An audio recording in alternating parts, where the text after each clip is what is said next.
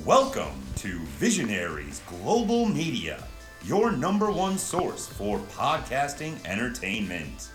Visionaries Global Media, envisioning excellence on a global scale. This is Banned from Ringside. Tonight on the Banned from Ringside podcast, we have your G1 finals review. The whole thing is done. We have an absolutely batshit crazy episode of AEW Dynamite. The Hunter Hearst Helmsley uh, reign of uh, the era, I should say, of WWE main roster continues afoot in a very good week. That and a whole bunch more tonight on the Banned from Ringside podcast.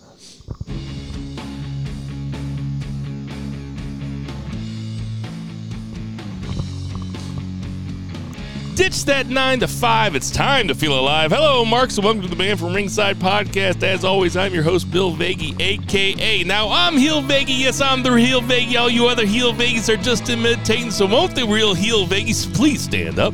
Please stand up. Please stand up. I almost made it through.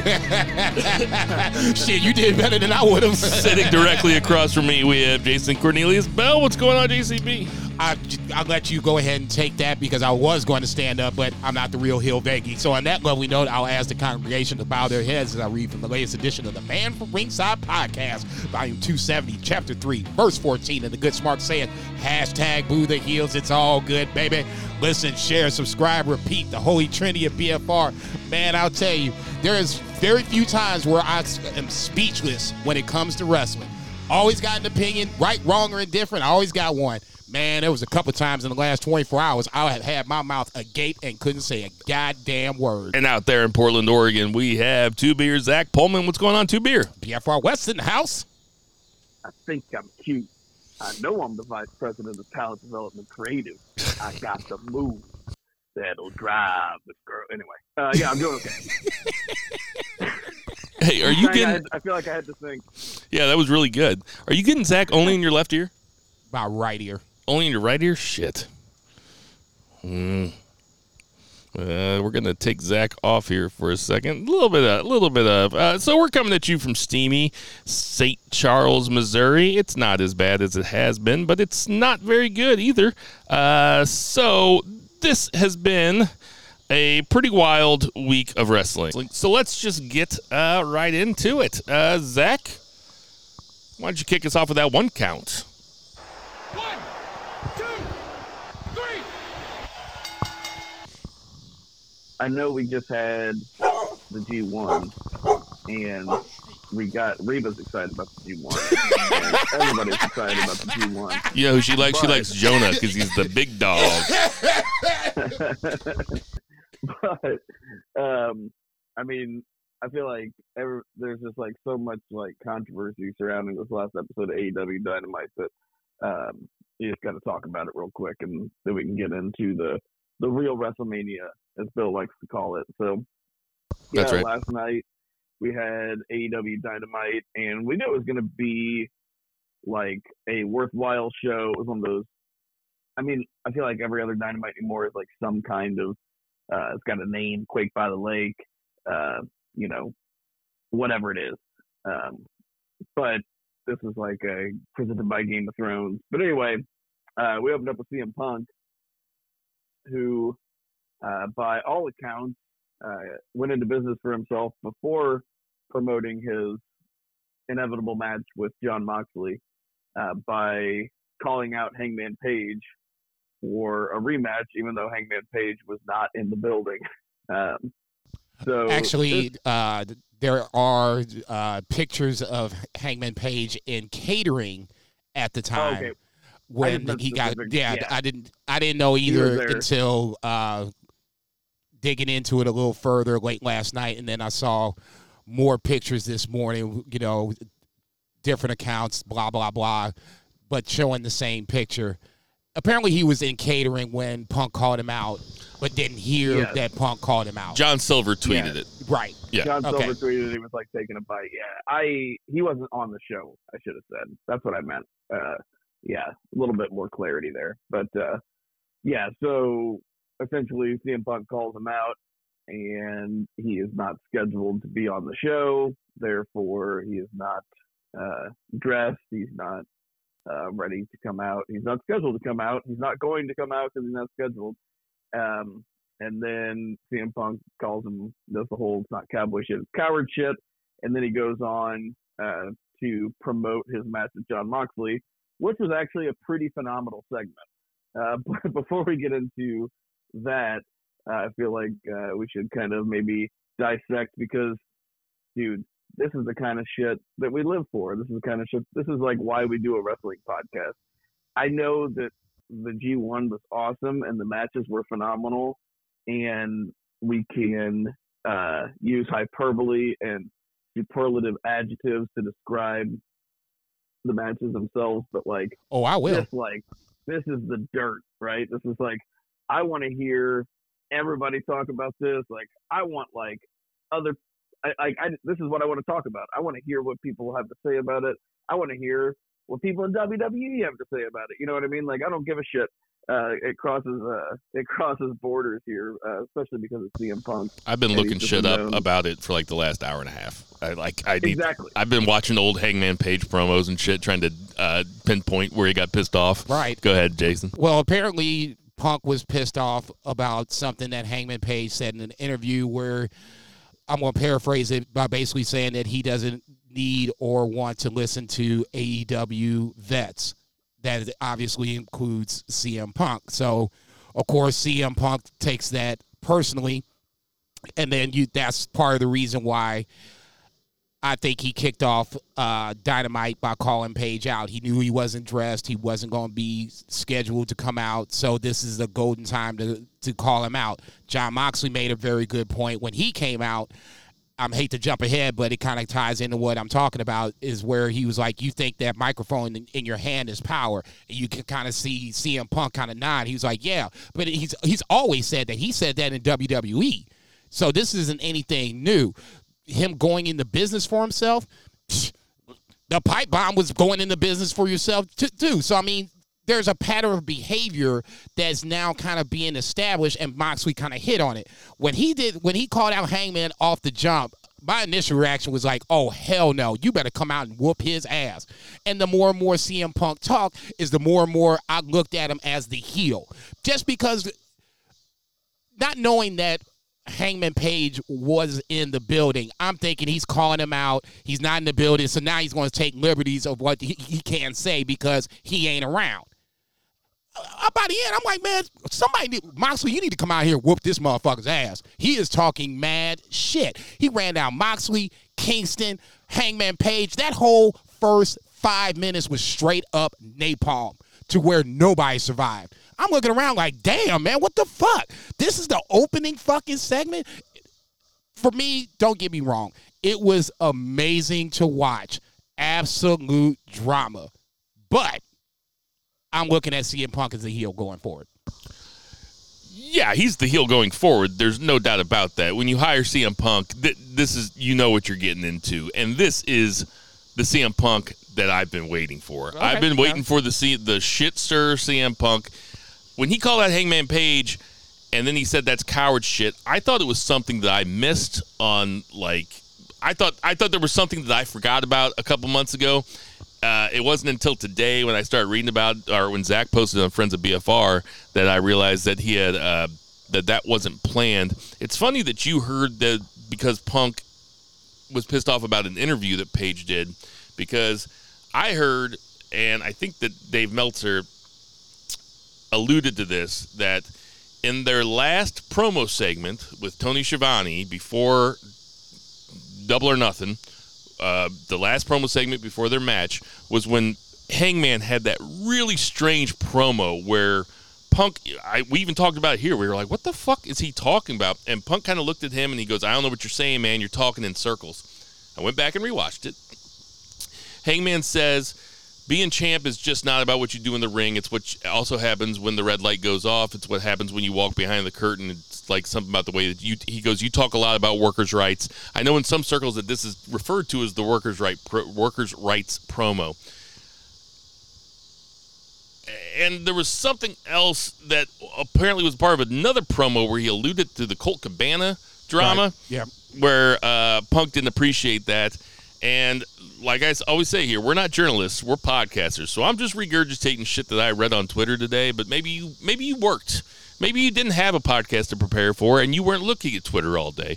But this is what I saw is that after that promo, they had a TK called them in and they went in, those three, and uh, very politely, from what I hear, and that's not sarcasm, Punk said, Listen, I respect you and I think that you're a great wrestler. He goes, I'll never job to you. I will never lose to you, is what Punk told Hangman Page. So now maybe after a few months, maybe it kind of started d- sticking When in. did he say this? Was that uh, double or nothing time, or last yeah, night? af- no, after the dynamite, before Or double, or nothing. Okay. And Punk said, I'll never job to you. Now, again, I don't know if this is true. I'm just regurgitating rumors that it's probably fifth hand knowledge, but man, it's fun to talk about because I went back and rewatched the promo also, or at least the beginning of the promo that Punk gave last night, right before Jason came over. And I know nobody's saying it's a work, but god damn, that was fucking. He was pissed off. He because he didn't say it into the camera. He looked up the ramp and said it up the ramp. He Right. was pissed off. Another part, and like like Jason, I'm sorry to jump ahead a little bit. Another thing that just really shows CM Punk was in a mood last night is when Jon Moxley said, "I'm the heart and soul of this organization." He goes, "You be the heart and soul, I'll be the money, dollars and and cents." I was like, oh, oh, oh, that's that WWE shit. Oh shit! so, uh, Zach, what do you think about it? yeah, circling back to uh, the Hangman stuff. Uh, speaking us on track. Saw on social media, I saw somebody say that the CM and CM Punk stands for Kevin Durant, which you guys will think is funnier Oh than my me. I god, had to look is it really, up, that's really funny. That is really funny. Oh, but I googled it and it was a good joke. Uh, but um, yeah, it. Uh, you know, I listened to Observer Radio this morning before I actually watched Dynamite because I had to watch Dynamite after I got off work, and um, Meltzer didn't say anything uh, specific except that it was unplanned, um, and that and Alvarez was the one that used the term. Uh, went into business for himself later on at Observer Radio, which is like noon Pacific out here. Uh, it's like a live radio show Monday through uh, Saturday. Yeah, way to plug um, No, I mean like you just gotta subscribe, whatever. Uh, like, yeah, but uh, so uh, just given the timing, because I was able to like listen to it before um, watching, and Alvarez was saying that yeah, again, it was unplanned, and that there was people in the back that were pissed because Hangman's a well liked dude, and then there was people that were like kind of on Punk side because Hangman quote unquote started it, which is like some real like high school shit. But that's like I love it. I love it because a like Phil Brooks is a fucking asshole. He's he just is. Like the dude has like a huge ego. Um, I'm not discounting that he's a massive star and that he's very talented, but like if you walk around all day and you just constantly run into assholes, like you're the asshole, dude. Like it's not everybody else. Like CM Punk, I'm sure walks around all day and just points out assholes. He's like the a number one asshole pointer outer uh, because he's the biggest asshole. I've never met the guy. This is just a vibe that I get from him. Now, now we we talked about uh, a little peek behind the curtain. We know that only one of Zach's channels is working. So if you're listening to this on headphones, you're probably only hearing it in one headphone. Um, so Jason and I have decided to turn off the microphones to kill the outside noise, the ambient uh, cicadas that are out here making all the noise. But that also means that Zach doesn't get to hear us laugh. So he's just sitting there like, man, I, I hope these guys are laughing at my jokes. no, we ain't no sell you, man. I'm over here giggling my ass off.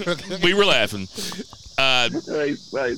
go Um, but yeah, I will say uh, on that note, um, you know, dude's super talented, but this is like this is the controversy that surrounds him like everywhere he goes. I mean, the dude completely discounts his time in WWE just because he didn't main event their biggest show, which I know is like a big deal. But I don't know, like they've given him and this company everything that he could have asked for, uh, and it is it is pretty bonkers. Uh, I do think there's an element to this in the sense that everybody likes Colt Cabana. Uh, those, I mean, the Young Bucks, uh, Adam Page, like all those guys, they're tight with Well, Colt. everybody Colt does seems like because his dude. his podcast he's interviewed everybody like everybody like and if you've ever listened to his podcast he's a very affable dude like he's a wrestler's wrestler like everybody's on Colt Cabana's side all the time because he knows everybody.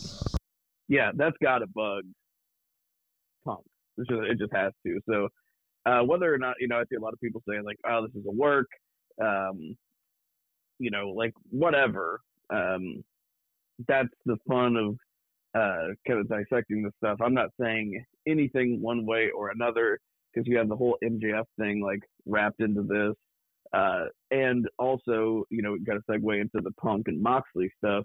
There are elements of, of shooting in that, but I think that was two professionals who had agreed to shoot on each other, shooting on each other, eh, like on the mic.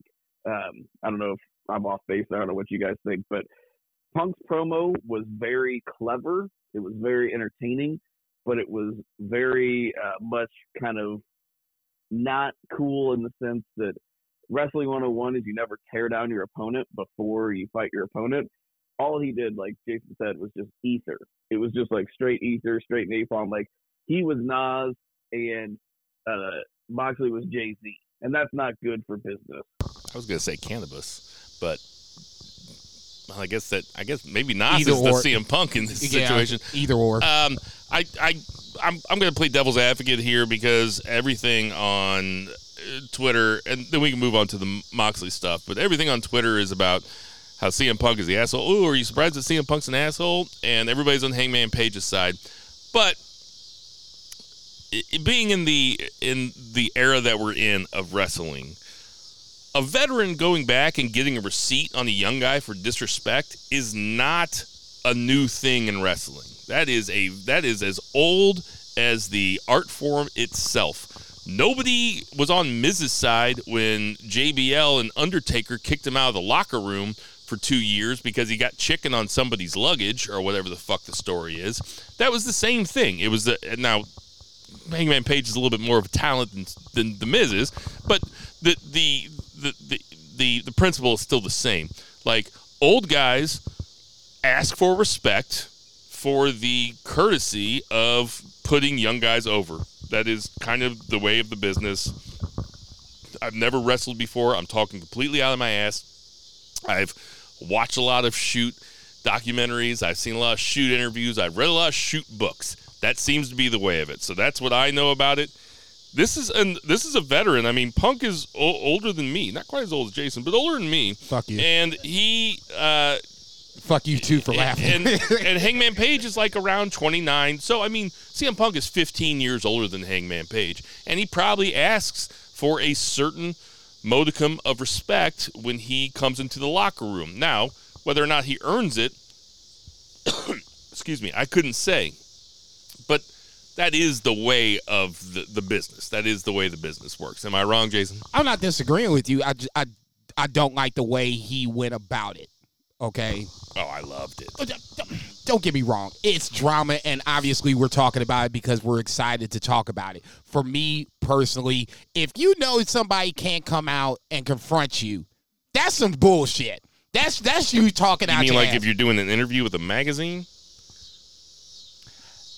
A little different in the sense that this is an interview where you- if you and I were interviewing each whatever and you and I were talking back and forth you can say things in this interview and then come back and be like you know it's taken out of context whatever the case may be yada yada yada this was totally different at least in my opinion because you knew Punk knew that he he being Hangman Page could not come out. So this was the one opportunity to say whatever the fuck he wanted to say, and you just gotta sit there in the back. you go watch you go back and watch that workers right promo I'm uh, like I- it's I not, remember it's it. It's not. It's not a challenge. But like I, I just went back and watched it, and I, I didn't watch it through the eyes of kayfabe. I watched it through the eyes like, I watch it through the eyes. Is Hangman Page actually saying this stuff to CM Punk?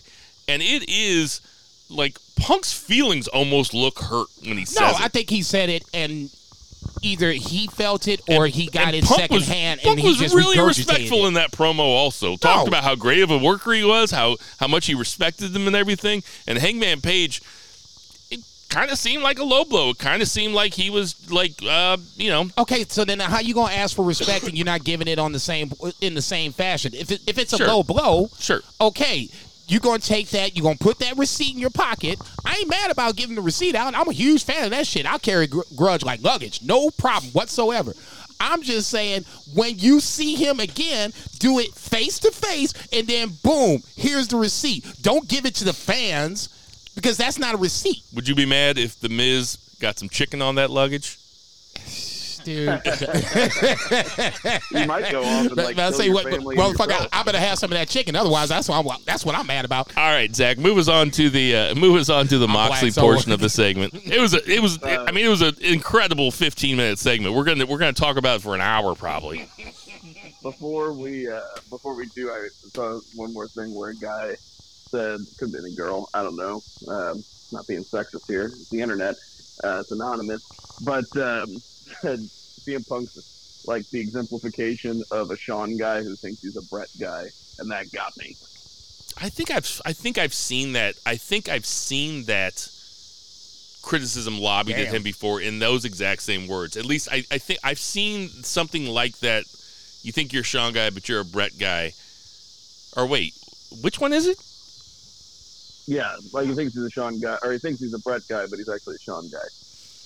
But even though uh, Bret was also very petty, so it, it kind of falls apart. but it was Yeah, I mean, dig. yeah. You mean like a kind of like uh, are we the baddies type of thing? Yeah. Yeah. Only that's the thing is Bret would job.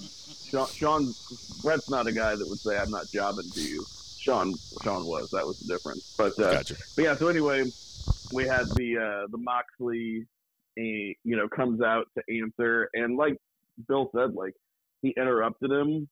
Uh, I felt like that was something that you know you can do. It makes it feel more realistic. Um, I'm not saying it was unprofessional. It definitely threw Moxley off a little bit. I don't think he was expecting it. It was also a good line, uh, very heelish. Um, but this this match is money. Uh, a because of you know kind of their histories throughout their careers. Also because um, they're the two biggest stars in the company. I think Moxley has more star power uh, than than Jericho right now, and um, you know it's a built-in feud. That said, you know, like I was saying last week, I think it's the most boring thing in the world for Punk to just come back and beat Moxley for the interim title and just like pretend like nothing ever happened. Um, so they did throw a wrench in these plans. You know, we all expected this to happen at All Out. I said last week, I was like, I can't wait to pay fifty dollars for this match, and I'm sure the under the rest of the card's going to be great. Uh, but we're getting it next week, and that said, it's time to speculate. Uh, so, what do we think is happening next week? I, I'll, I'll say first, uh, I do like the fact that Moxley was thinking in my head and he alluded to the broken foot. God, God bless you, Jon Moxley. If you're going to be petty, be petty about that shit. Your dumbass jumping into the fucking stands and you break your fucking foot, you idiot. You're the world champion. You ain't supposed to be jumping in the stands. You high five, motherfucker. Anyway, speculation of what's moving forward. Obviously, MJF is the biggest speculation. I just saw that today, and I didn't even really trip off of it because honestly, this is this is, has to be two matches. First match on Dynamite and a second match at All Out. Now, how you get from point A to point B, I don't know. I'll just say this: if MJF comes back and interrupts this main event, takes them both out or whatever, there's your triple threat. I don't think that's going to happen. Somehow we get a screwy finish, a double count out, uh, a disqualification of some sort, something along those lines to extend it to where you have to go into all out. I would go with a, a double count out, something like that, to where you have to do it again. I get it. I'm happy for the fact that we even get to see this on just regular TV. Okay, I'm not going to be that dude.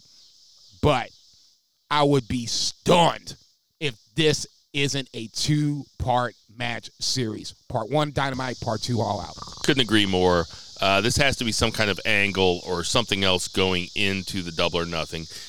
Or, sorry, all out. Either that or Tony Khan saw what Punk did last night and, you know, he was so fucking coked out that he was like, wait, I got this great idea. And then he came up with something else for all out. Um, but I got it, everybody. No, no, no, no. Just Yeah. listen to me. Just listen to me. Just chewing his face off. Right? No, no, Uh, no, no. We'll do the match next week. What? So I will. I'm not going to be one of those. There's you see lots of hand wringing by these dorks on uh, the internet wrestling community who are like, "Well, he's just throwing away pay per view buys," and oh, I hope this is. I hope he's just not trying to hot shot it because he needs ratings because WWE's getting good or whatever. It's like, what the fuck do you care, man? Dude, that's the dumbest You're- fucking you're the- shit I've ever heard. Yeah, but people do that. I know. I just saw it today. It blows my motherfucking mind. like, what do you care? You're the fan. Wh- We all win, you Yes, idiot. Yeah, I know. We're gonna get this shit on free fucking TV. hot shot it. Please, please, please, please. Do this shit right now. Oh, Kenny Omega comes back and their ratings go down. I'm like, dude, are you out your goddamn mind? What the fuck is wrong with you people? You get Kenny by God Omega back on free fucking He's heating up. TV at 75% of you motherfuckers are still bitching. That's yo, that's why y'all boo booing Liv Morgan, ain't it? Y'all fickle. Fickle oh, like a motherfucker. Y'all motherfuckers was running around there. Oh, please let Liv Morgan be the champ. Please let Liv Morgan be the champ. She champ three weeks. You booing her ass. Fuck you. That's why I hate wrestling sometimes. you motherfuckers make it so goddamn serious. It's supposed to be fun. Okay? We get Kenny Omega back. We're getting Danielson and Garcia in a two out of three falls match that could actually go into all out to for some more shit. And then the cherry, we're getting fucking Punk and Moxley for the title next Wednesday. You and you're still bitching. Please, get the Um, fuck out of here. Um, this devalues the title, the prestigious AEW title, so much. I, it is now worth less than the American dollar. Uh, You that's what they sound like. That is what they sound like. That being said, they are leaving a lot of pay per view buys on the table because I'm telling you, motherfucker, that that pro, I, listen, I don't care. I'm ready to watch it. Listen, I was gonna watch it either way, but I, I'm pro, I'm gonna buy the pay per view either way. I, I, I mean, you know, it doesn't matter. What does matter is that there's some real heat, some real, and we didn't even gotten to the main event portion of the show, which I, I think also some had some heat here. had some really weird stuff, but Mm-hmm. Uh, we should probably move it along. What was next, Zach? Oh, um, I don't know necessarily what was next. Let's just go on with um, kind of the, the highlights of the show. It was Garcia, Garcia Danielson. Oh, okay. Well, that's what I was going to do anyway. Um, so yeah, we had the two out of three falls match.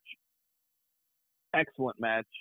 Uh, I think Bill said this on Twitter or Facebook or something, but excellent match. But Jericho really needs to shut the fuck up. And dude, he's over. Uh, he's overstayed his welcome on commentary. He was good during the pandemic when we needed something uh, fresh because there was like no fans and stuff. But he's just there screaming all the time. He's worse than fucking Jr. talking about you know thigh slapping and shit. Like I couldn't tell who was worse um, here. So either either Jericho way, is they both worse. Jericho's they so over the to go. top, and it's it's terrible. It's it's awful. Like that match deserved a lot more. That match deserved a a sober, uh, like well, like it needed. What it needed was Excalibur and Taz to call it by themselves. Really. and and Kevin Kelly come on the podcast. Well, Kevin yeah, Kelly. yeah. Kevin Uh, Kelly, come on the podcast. yeah. Uh, If Kevin but- Kelly doesn't respond to 19 retweets saying Kevin Kelly go on BFR, he's made a mortal enemy. Oh shit. Um, Hang on, hang on. Hey, hey, hey, hey, he speaks for himself, Kevin Kelly. Okay, you my boy. Okay, I would love to have you on the pod, but if you don't, I'm gonna still watch New Japan Rise. still, still, still a great guy. Uh, so uh, first of all, uh, Daniel Garcia put uh, the American Dragon to sleep with a Gotta dragon sleeper, which is really funny.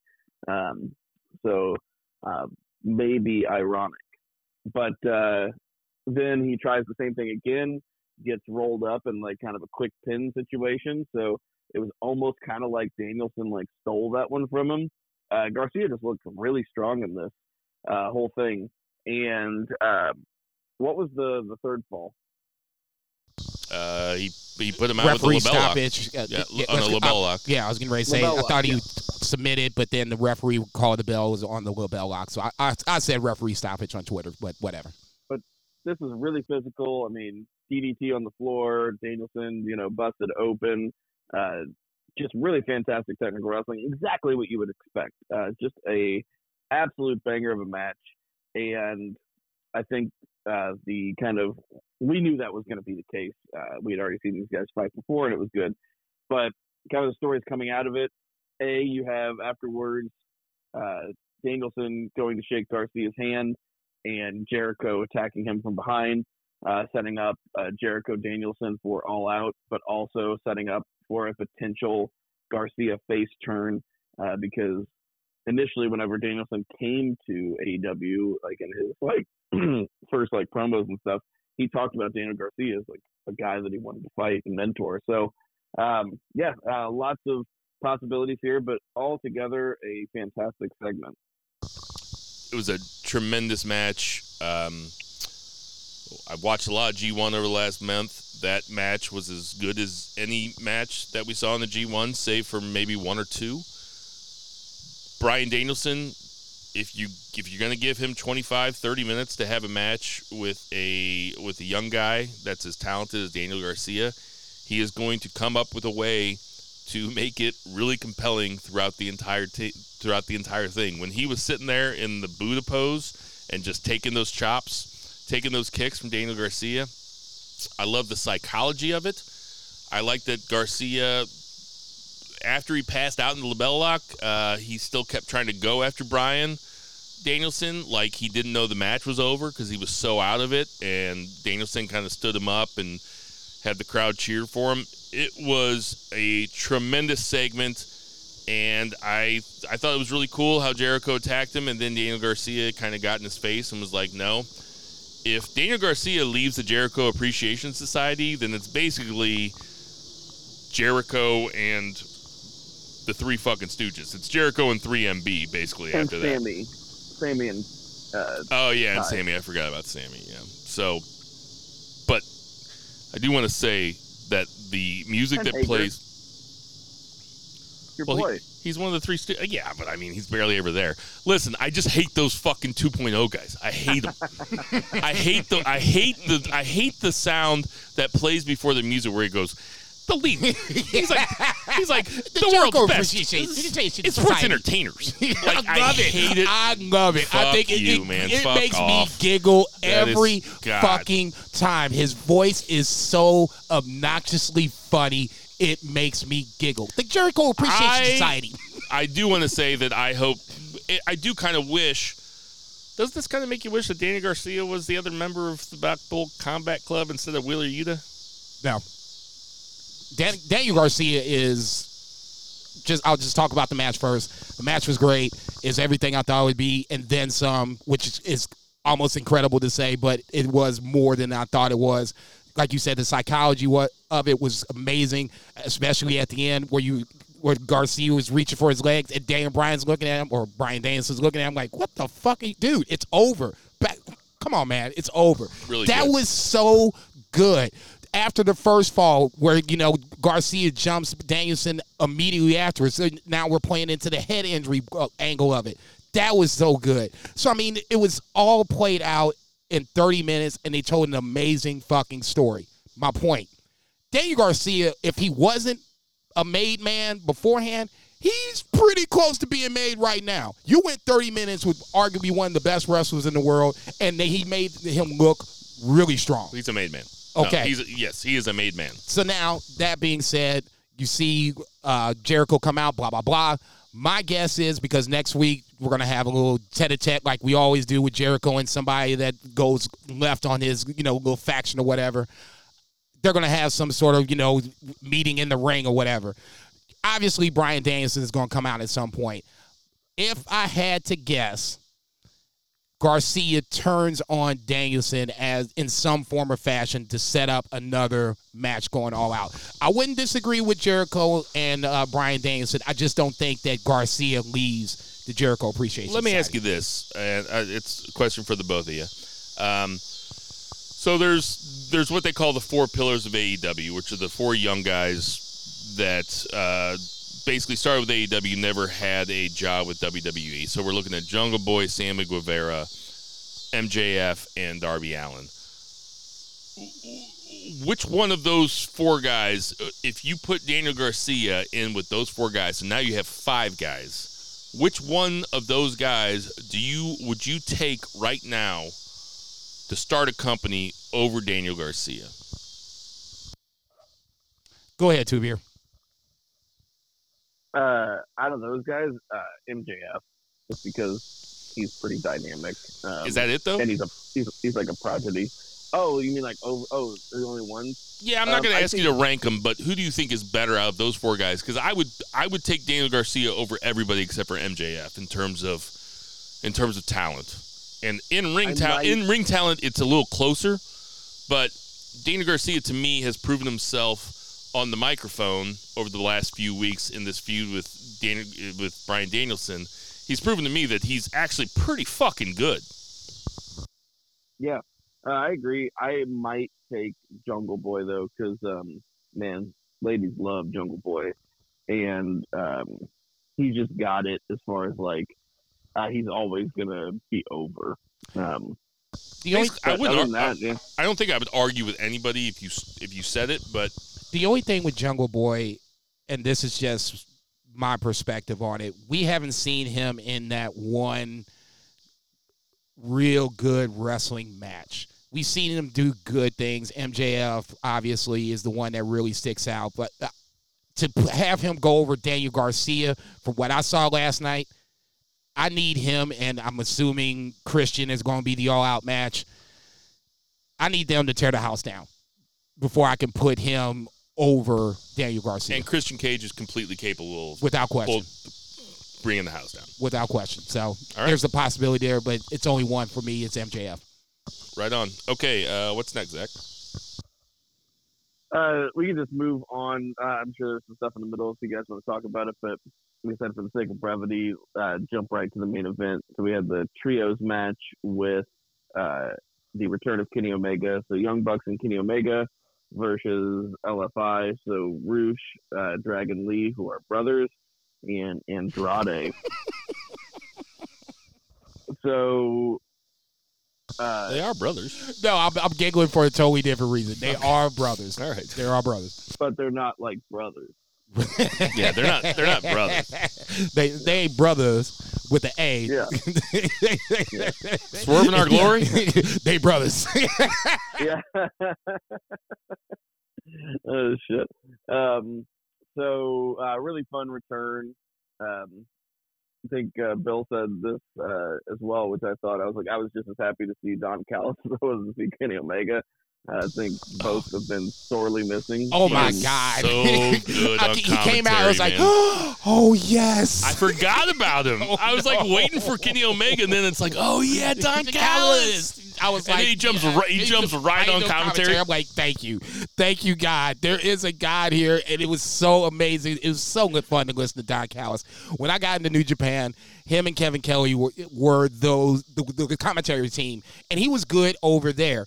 The fact he's now in AEW and he's more of the heel, more so of the heel commentary than he was in New Japan, just plays into the whole Kenny Omega thing of what if, what's going to happen next, is he going to be around, so on and so forth. Go ahead. Uh, yeah, so um, this was a really uh, dynamic match, as you would expect. Uh, definitely, the big story coming out of it is uh, the story that they're trying to tell is that Kenny Omega is back. He has ring rust, and is he back too early? Did he rush back? Because the dude had numerous injuries. He had knee surgery, he had hernia surgery, and shoulder surgery. You know, just his whole body was racked with injuries. And um, he is such a fantastic wrestler. He is just such a fantastic storyteller in the ring.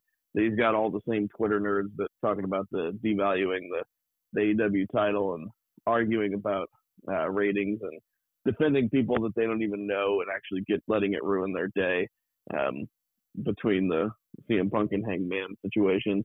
Uh, he, you know, he's got them all all worked and um, You know, he's wearing a, a compression shirt with like a shoulder brace, uh, which that may be advantageous for like his health. Um, but the dude was definitely uh, overselling the injury aspects. Like this is part of a storyline for sure. But I think it's a great storyline because, you know, he's the best bout machine. Like he, he has to have something to complicate uh, the situation. They have to have some kind of adversity to overcome because otherwise you have uh, the greatest tag team in history and arguably uh, the greatest big match wrestler in history coming together as a threesome. How are they not going to just automatically just railroad the entire um, division and take these titles? So there's got to be some kind of drama, some kind of like conflict. And Kenny uh, having ring rust and coming back, exemplified by him doing the do not escape and not being able to get all the way over. And he goes for the tope con hilo, but knee gives out, um, you know, all this kind of stuff. Uh, just really, really good. Um, there was some, uh, you know, time constraints. They went home a little early. They had like kind of a rush segment of of uh, Rush and Andrade ripping Dragon Lee's mask off and DDTing him and turning on him. With no, the, that Joker fell off. I, you Well, ain't they- giving it, you, I'm not giving him that much respect. That Joker fell off. No, no, no. I mean, They, Andrade. they undid it. yeah, he undid Yeah. it. Andrade und- undoes it on television. He undid Yeah. it. That didn't fall off. They that was on purpose. Now hold on a second. Before we get too far into it, Jason, how are you going to make that face every time that Zach says that they're the best tag team in history? He says it all the time. And do I not make the face all the time? Yeah, I know. Okay, are, are so you, I'm I don't know how you're done being surprised. No, I'm not. I'm not done being surprised. I'm just, Oh. I'm just respectfully disagreeing. I'm going to respect. I didn't know that the Road Warriors and Okada came out on Dynamite. I must have missed that last night. I'm going to say this. I, I've said this before. Zach's probably right, but uh, go, go ahead, go ahead, Jay. I've said it before. I think I agree with him, and I'm not. I'm not It even a young bucks time. mark. It ain't the only time I've been on this island before. It ain't No, gonna that be the happened on the Rampage taping. Okada like had them all propped up like Weekend at Bernie's. They Hawk on one side, Animal on the other. hey, hey, you know what? Fuck you. Jason, what do you think of this segment? Um, it was a lot going on, man. I mean, don't get me wrong. It, it was great to see Kenny Omega back. Obviously, great to see Don Callis back. Uh, Callis on commentary was amazing. The match itself, I thought was it was a little wonky at points. You know, there was times where you know there was spots missed, and I'm not even talking about Kenny Omega. I'm talking on the LFI portion of the program where they couldn't figure out who was going in. Dragon It's- Lee's Tope Suicida almost killed a kid in the front row. Dude, Like, I, I was watching it. I was watching it live. I I, I was texting Bo because I turned it on right when Omega came back, and I was like, ah, fuck yeah. And uh, then I watched, and Aaron was sitting next to me doing Facebook stuff about our daughter's birthday, and I was like, oh yeah. I was like, oh my god, he almost killed a kid, he came in hot. real hot. Okay. Almost almost jumped over him. Yeah, I mean, it was so just spot of the night. I mean, it was a spot fest match. Don't get me wrong. Good to see Kenny Omega back. I guess the, the, the walk away from this for me is I agree with Zach. I'm a part of me was like, okay, he's not at 100%, but what is he? The shoulder harness is the one thing that I looked at right away. The shirt was obvious. I mean, okay, whatever. It looked like he was wearing some sort of back brace underneath his shirt, though. Also, Okay, and that was probably the reason why he wore the shirt. The shoulder harness was the one thing that I was just kind of like, okay, this might be something that when they drop the trios titles, I'm assuming that the Bucks and Kenny Omega will be trios champions at some point. Maybe not the inaugural, but at some point. When Kenny Omega goes solo, is this all going to like shed off to where he becomes back the best bout machine and you know he's doing things that you know we expect of him doing? Don't get me wrong. I wanted him to do a tope suicida and he didn't do it, and I'm okay with that. I don't need it all in one failed swoop. The fact that he was back to me was the good start. The right team won. Brothers turning on bro- LFI turning on Dragon Lee was the only thing I was just like, okay, what the fuck is this? I mean, damn, you know, it wasn't like it was a shitty match. He lost, but it wasn't like you know it was the reason why he lost. That that's the only thing I don't like is that even then TK has to put in another angle, dude. Just let it let Kenny Omega come back and let that shit breathe. So Jason, I that was my first thought too. I was like, okay, so they just couldn't have Kenny Omega come back. They have to have they have to roosh through this angle and have uh have uh Rush and Andrade turn on Dragon Lee. So first of all, before that, I don't know what the fuck happened because Omega hits Dragon Lee with the V trigger, right? Dragon Lee looks legit knocked out. He picks him up for the one wing angel, and they the announcers were trying to sell it like Kenny Omega wasn't strong enough to do it, but Dragon Lee Looked was, like was was either a sandbagging him, which doesn't seem right. Doesn't seem like that would be the case, or B legitimately concussed and super fucked up, like that time that Charlotte almost killed Io Sh- or Kairi Sane Right. in that tag team match. Right. And then he does the one wing angel, and then it closes in on Kenny Omega, and him and Dragon Lee They're having a conversation. they're yeah. talking sure. afterwards. And I don't know. I went back and watched it again. they were like, you know, are you okay? My bad, dog. You know, like I think, here's what I you know, think, shaking I think- hands or whatever. It looked to me like Dragon Lee was actually fucking out. no, I think he was that way without and, question. and he did he did the one wing angel on a on a on a dead guy basically.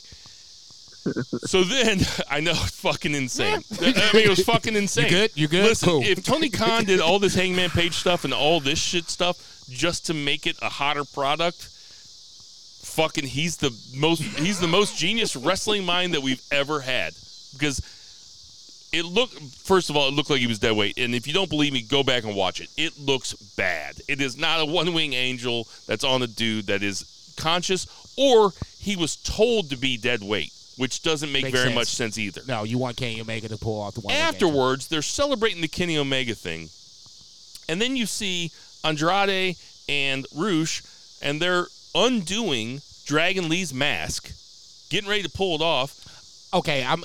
The only thing I saw was them raising his hand, and I was like, "What? What the fuck is that?" I'll show it to you I'll show it to you I'm I'll not show saying. it to you Look, afterwards I'm not saying you're wrong. I'm just saying I missed it. Uh, they they undid his mask and then Andrade does the hammerlock DDT Right. on him. And you can see that the Bucks and Omega are up the ramp Ramp. celebrating Right. and they're going off the air and the announcers don't know what to do, the camera guy doesn't know what to do, the directors don't know what to do, and then Kenny Omega and the Bucks start, Start walk- running in. they start walking back towards the ring. Now there's a, there's a couple ways you can go with this. You can either think a this is Tony Khan trying to shove too much shit into too short of a time, not letting shit breathe.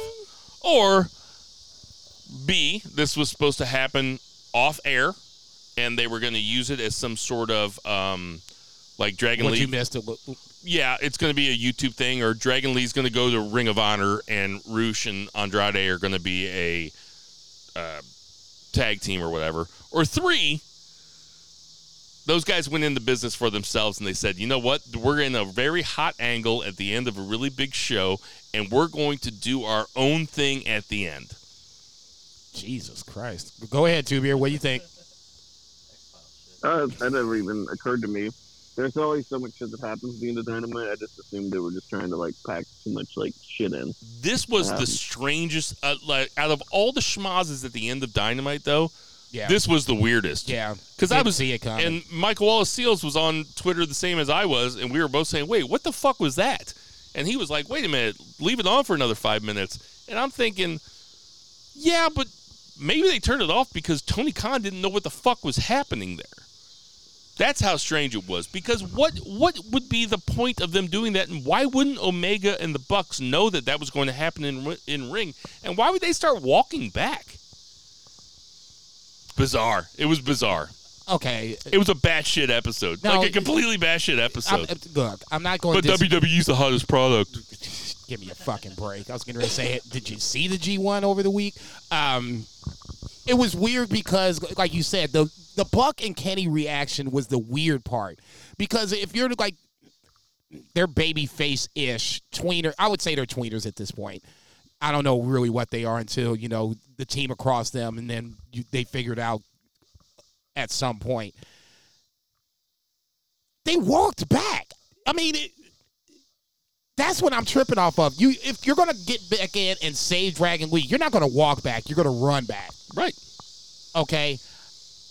This just seems like, and this is just a pattern behavior. No, they walked back like you're at a bar and you're walking to your car, and the guy that's supposed to be coming with you starts mouthing off with some dude on the patio, and you're like, ah, fuck, Get- now I gotta walk dude. back. Hold on, let me grab Damn, him. Jay, come on, motherfucker. Steelers lost. Let's go. Tyler, Tyler, get back here. okay, I, I would totally agree with you on that. I just think that this was a planned spot, and then for whatever reason, there was not enough time. They went through the spot anyway. I would love, look. There was already one motherfucker going rogue. I don't think there's a second person. Going I'm telling you, I think this one might have gotten buried because Punk is obviously the bigger story. But I, I would love to be a fly on the wall. Oh, yeah. in, in TK's office, not just because I could get all the coke shrapnel that's bouncing off the that's bouncing off those walls, but because I'd like to hear what's being said down there. Uh, anything else that we need to talk about in AEW Dynamite? Uh, do we want to talk about the acclaimed stealing Billy Gunn, Billy Gunn's doofus kids turning on him, and then Anthony Bowen saying "Scissor me, Daddy." Yeah, it's daddy ass now. Yeah, um, I, I don't, I don't. Now I know that I Anth- I know that Anthony. Bowens I know that Anthony Bowens is openly gay, and I completely support that. And I know that Billy Gunn does too, because Billy Gunn was part of one of the craziest angles that ever happened over six months in WWE when he and Chuck Palumbo were uh, gay dudes with the manager Rico. Uh, but Did then they get married? no, they they had a they were they had a wedding on SmackDown, and when they were supposed to get married, Billy and Chuck looked really confused at the pastor, and they were like, "Wait, we're just friends."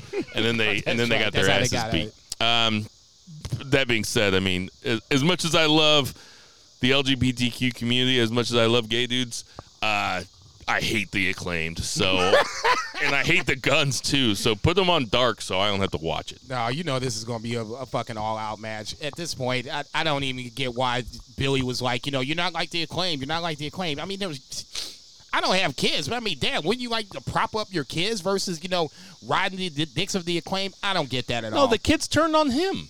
The kids turned on him. they won matches, and Dad was still mad. They squashed Varsity boys like it wasn't shit, and you're still mad. You're right. I don't want to talk about this. All right, uh, let's get let's get to that two count.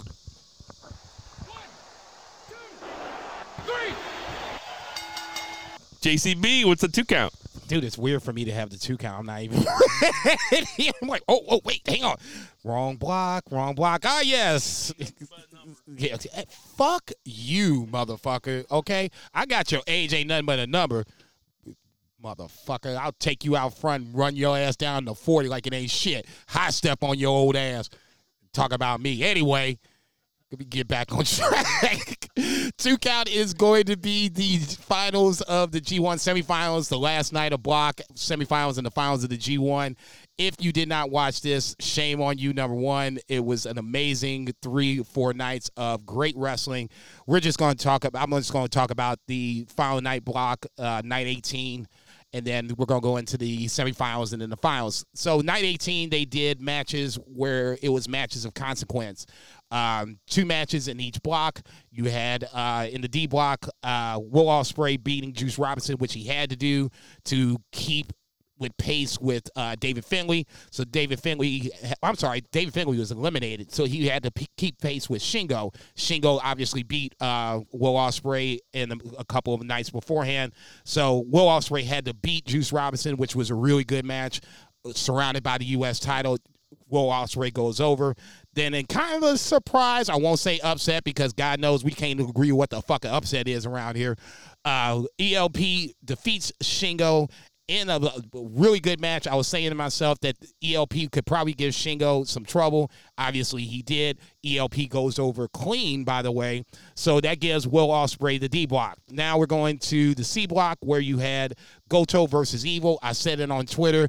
I don't know if I could ever root for Evil, even if it meant Naito winning the block and I couldn't root for him. But then all of a sudden I felt conflicted because I was like, oh shit, you know, Evil might win this motherfucker. Of course, he wins with some major fuckery, low blow by Dick Togo to set up the finish. Everything is evil. So Evil wins over Gotos, opening the door for one Tenzi and Naito to face Zack Sabre Jr. I expected a lot more time to this, but the great part about New Japan, they make it's a complete circle of a story. The first night of block action, Naito lost to Tanahashi in a roll up. He beats Zack Sabre Jr. in a roll up in amazingly quick time, just under three minutes. So you had now Naito and Will Ospreay taking the D and the C blocks respectively. Uh, Two Beer, I'm assuming you didn't see this, correct? No, I saw the whole night. Okay, I'll let you start with the the C and D blocks. Thoughts on either or? I was super surprised about the Naito fast roll up, especially because I was really looking forward to that match. But made total story sense, and it was super fun to see Zack Sabre throw his uh, Zack Sabre tantrums. Holy shit! I mean, that, Yeah, this motherfucker was coming backstage wearing chairs around. I had to watch the backstage comments on this one. It's, oh yeah, I was like, Both oh my god, picture this is going to be absolute gold. And he came back and showed his arse. It was been- amazing to watch. I've been so busy, I didn't mean to no sell that picture that Bill sent to our group text. Zach was he was draped in chairs in the back. I hadn't watched But, it yet. Uh, and I'm like, what the fuck? And I'm looking in the, the like the background or whatever. I'm like, oh, this is the backstage comment. I'm like, yeah, we're definitely gonna watch this. It's this is why I love Zack Sabre Jr. and I don't think he gets enough credit because usually you got to do both things well to be a great wrestler. You got to talk and obviously you got to perform in the ring. CSJ, uh, well the way New Japan does their business, a lot of their promos are backstage, so you kind of have to seek it out. I mean, CSJ is one of the best talkers in all of New Japan, and I thought this was one of his, I would say, best quote unquote performances, turning over tables. I mean, just wrecking havoc. When Naito had the ice pack and was throwing it at Zack Sabre Jr. like a baseball, I lost my goddamn mind. I was like, this is the craziest fucking shit I ever seen in my Pretty life. Pretty funny. It- dude, it was totally funny. Uh, other than that, I think uh, Phantasmo and Shingo was the best match of the whole night uh, on this night, and uh, kind of surprised. Uh, I would call that an upset, and at the same time, he comes out of it. Uh, Goes over to Desperado, who's on commentary, and basically says, "Goodbye forever. I'm a heavyweight now." So he's kind of going the Will Ospreay route. No, I like that shit. It was uh, the way they, especially with Desperado, if it was um, Ishimori or you know Hiromu, any of the uh, the great junior heavyweights, it's time for ELP to move forward. And beating Shingo to me was a a nice way to kind of ring that new era in because Shingo wasn't a junior heavyweight. I don't care what anybody says.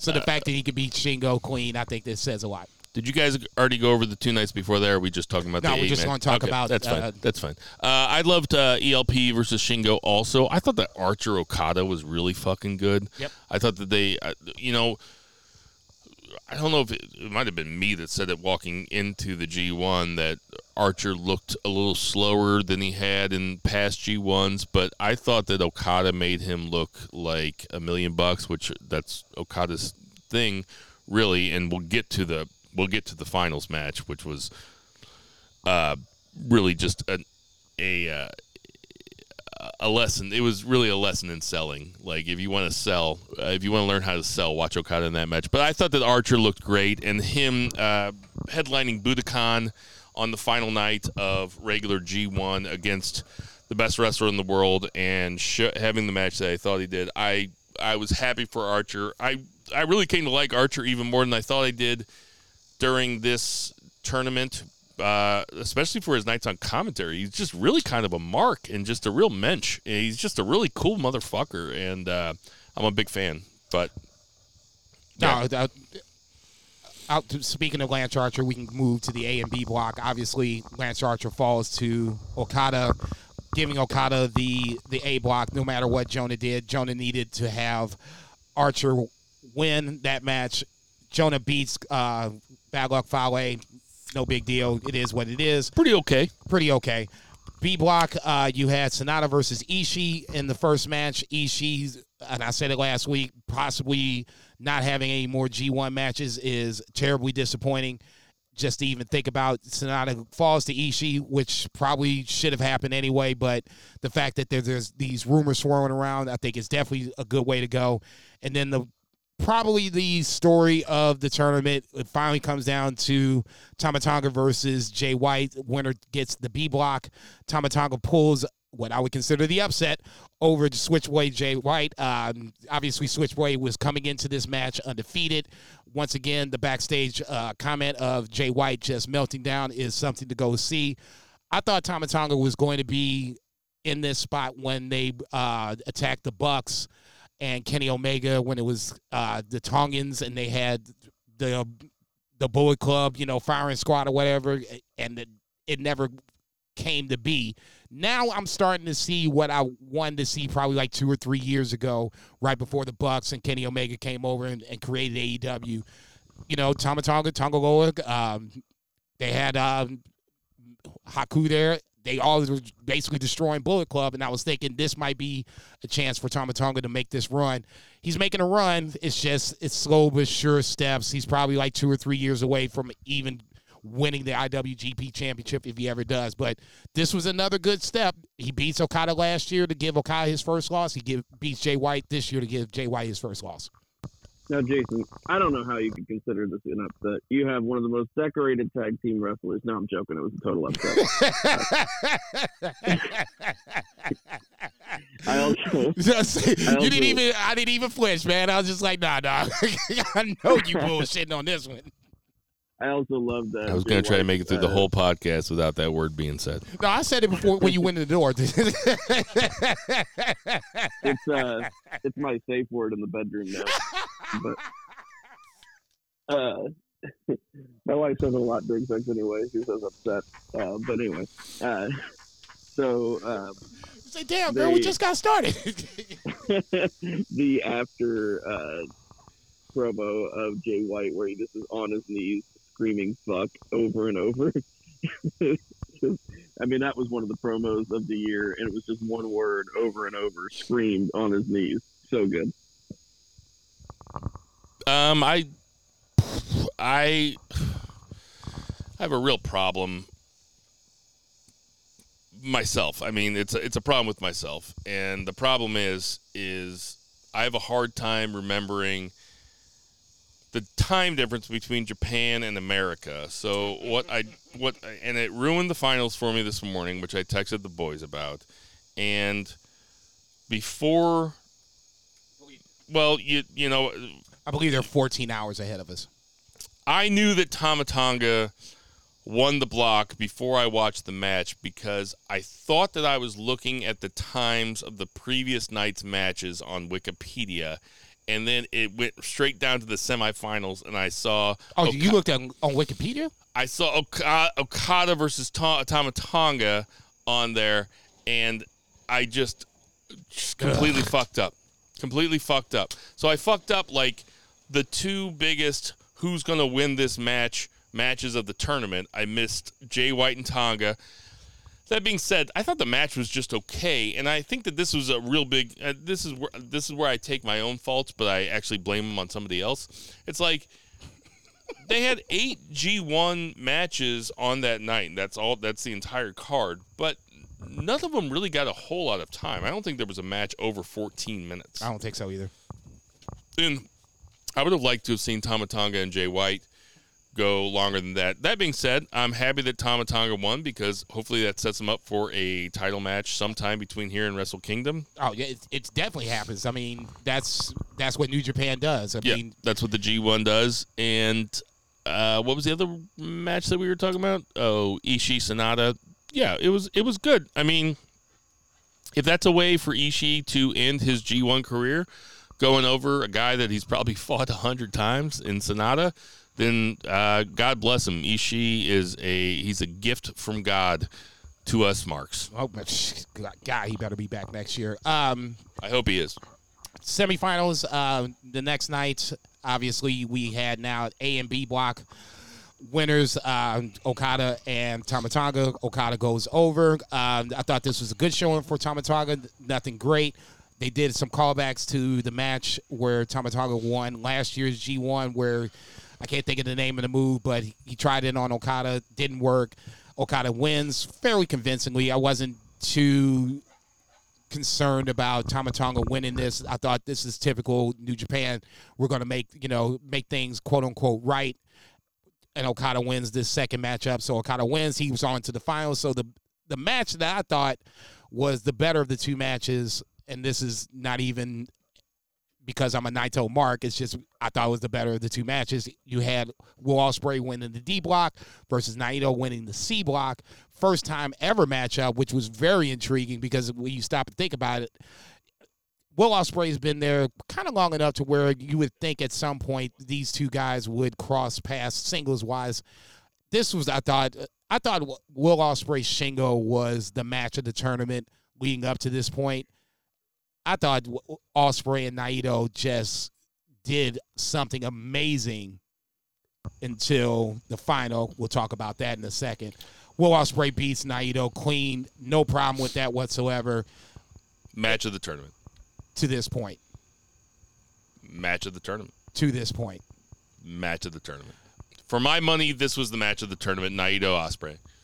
In fact, I'd say three out of my favorite four matches in the tournament were Ospreay. Oh yeah, without question. Yeah, what do you think? Uh, the top three all had Ospreay. He was the common denominator. Um, I think uh, I still like the Shingo match more, but it was. I mean, it's it's a close thing. Um, they're they're both absolutely fantastic. We shouldn't I, sleep on Will match. Ospreay Yoshihashi, which happened on night uh, 17, I believe, night 16. But that match was also really fucking good. No, there's there was other matches that uh, I have it as night 16. Will Ospreay over. Uh, I can also name my least favorite match of the tournament if you guys are ready to hear it, or anytime you guys are ready to hear no, it. No, go go ahead. You you already opened up the can. Great-O-Khan Taichi, terrible, Very, terrible, absolutely awful. I expected at least five, ten more minutes. It ended. I'm like, dude, that's it. I felt like a chick. I was like, that's it, motherfucker. That's all we get. Like a chick. That was the worst. That was the worst match at, in the in the tournament that had Yujiro in it. I can't argue that too much. I, I would love to, but I really can't. Those are two guys that I had high expectations for coming in, and getting that match, it felt like it was like, okay, they thanks were, for coming out. God bless you. Good night. They were dialing it in. Yes, for sure. And whether or not it's the fact that they were already out or just didn't give a shit, doesn't matter. It was very, very disappointing. Uh, so obviously now we have the finals that happened this morning. Okada. I do want to say with the Ospreay. Yeah, we completely cut Zach off and just started talking about shit. Go ahead, Zach. Sorry. It's fine. No, I, I do want to say one thing that I loved about this was the suspense because in the previous match, you never really were convinced that like Tama Tonga was going to actually go to like the finals. It was really cool that he got to the quarterfinals and or the semifinals, and that was like his big win. Uh, but you could definitely see Naito going all the way here. Uh, it was de- a definite possibility, and so that added a ton of drama to the reversals, and I think they worked this match just masterfully. Okay, it's. I guess this is where I'm going to be that guy for 30 seconds. I had no thought that Naito was going to win this match. Yeah, but that's because you're, that's because you're a, that's because you're a Naito mark though, and like you're a sports fan. And did they reel me in? Yeah. Was I cheering? Yeah. What what but, I'm what I'm saying is like as a jaded sports fan like we are, like you you're always rooting for your team, but you're always expecting your team to lose because this team, team, this team especially. Well, every team. Uh, no. Yeah. Steelers, there are certain there are certain times I expect us to stomp that ass. When Tim Tebow threw that pass to uh, Demaryius Thomas, right. I expect us to stomp that ass. Right. It's Tim Tebow. Forget you, you should anything. be like a third right. string quarterback, and all of a sudden you, you go, uh, no. See, I won't even go through my point. That's fine. no, That's please go through your point. The point is, in sports, you, your team almost always loses. Like, how often is it that your team wins the championship? Like in my lifetime, I can think of what, like four times, five times that Cardinals. My, my team, yeah, the Cardinals have won twice. Oh, in your lifetime, yeah. Well, unless you count '82, which I was only. I know you were in high school, but I was, I was only two years old when it happened. But they won in six and eleven, and then the Rams won in '99, and uh, most recently, what? They won again last year. Oh Matthew yeah, Stafford. Well, yeah, the Rams won last year again, and then Uh, I mean the Blues, but I don't give a fuck about the Blues. Like Okay, so I made a lot of money that weekend yeah, that was, bartending. yeah, that was crazy. Say Jack But uh, you're a jaded sports fan, though. You always expect your team to win and or expect your team to lose, and you want Naito to win so bad that you are guarding it against yourself. That you're like, nah, he's gonna lose. So if he wins, it's a big time. It's a big time pop for you. But if he loses, it's what you always expected. okay, I'll say this, and I said it before. No, I said it before in the pod, and it was a while ago. At some point, Naito's got to start putting guys over. This was the perfect time to put Will Ospreay over and set up an Ospreay Okada final. Their have- first one-on-one match ever. Right. I have no problem with Naito falling to Will Ospreay because it makes sense. Now we have Ospreay coming after Okada, Big Brother versus Little Brother. It is the two arguably best wrestlers on the roster. Well, I'm, I'm with Zach. I I thought it could have gone either way, and it made for a very exciting match. Don't get me wrong. It was the match of the tournament until the final. Okay. So the final, obviously, Will Ospreay versus Okada, B block. Well, I'm sorry, D block versus A block doesn't matter. I'm sorry. I you can call me what you wanted, and this has Naito has nothing to do with this match. I thought this match was absolutely amazing. It's the match of the tournament, as far as I'm concerned. I'm going to go as far as to say it's on my short list of match of the year the psychology of this is so good because Will Ospreay was like, I'm gonna go back and start watching, you know, guys that beat Okada. So then moves that he doesn't ever use, the Styles Clash, the V Trigger, shit like that, where guys The high that fly flow. the guys that beat Okada He did the high fly flow, Oh, and then the he first. did, and then he did the Styles Clash. and then did the V then Trigger and then did the tried to do the uh, the One Wing Angel. Right there alone, that to me is why a I love New Japan because it's always callbacks and you guys you got to pay attention to shit otherwise you're gonna miss it. But then b more importantly, this was the drama. Will Ospreay is pulling out shit in his bag that ain't ain't in his bag. I'm taking Tanahashi shit. I'm taking this motherfucking shit. I'm taking this motherfucking shit, and I still can't win. That's the drama. Zach, That's what makes this the best match of the tournament. Zach, what do you think of the match? Oh yeah, it was great. Um, the selling was fantastic. I mean, both guys were selling their necks because they've just been completely devastated in the the previous matchups. Uh, they, you know, Okada had this whole monster block where pretty much every match he was just taking a beating. Like every single match, like even the Yano match wasn't just like a comedy match. Like Yano was like, "I'm gonna put on my working shoes tonight and wrestle the best About damn world." time, motherfucker. Stealing a paycheck like, "I'm every week. Dude's always got his was- shoes on. but uh, yeah, it was it was great. Um, I really wish I would have had the time before today's podcast. I wanted to go back and watch a Wrestle Kingdom match because that's also happened this year. Um, so you know, we always kind of forget uh, because Wrestle Kingdom happens like right there. You know, January fourth. It's like right after the New Year, so you almost don't even factor it in because the feuds and the build were all from the previous year. But I do kind of want to compare uh, the two matches. But um, yeah, a, a total masterclass in professional wrestling. Just two of two of the three best wrestlers in the world right now. Uh, probably just going all out and giving us a fantastic final. I was surprised though that Okada won. I'm not gonna lie, because up until this point, the only thing that I hadn't predicted was Tama Tonga winning that block. Everything else had gone exactly how I thought, and so I figured I was just super fucking smart, and Will Ospreay was going to win. But uh, turns out I'm not.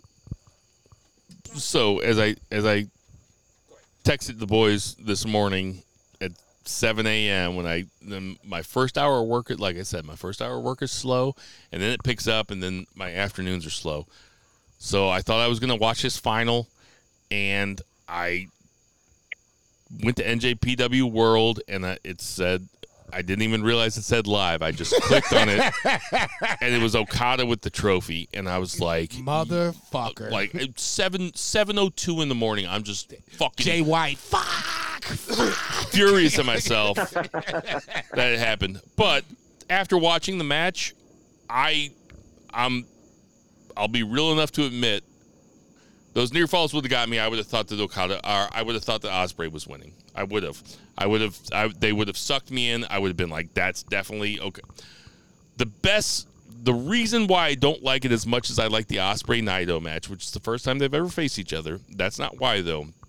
Is because I thought the going back to the ghosts of Christmas past, present, future, or whatever the fuck Will Ospreay was doing.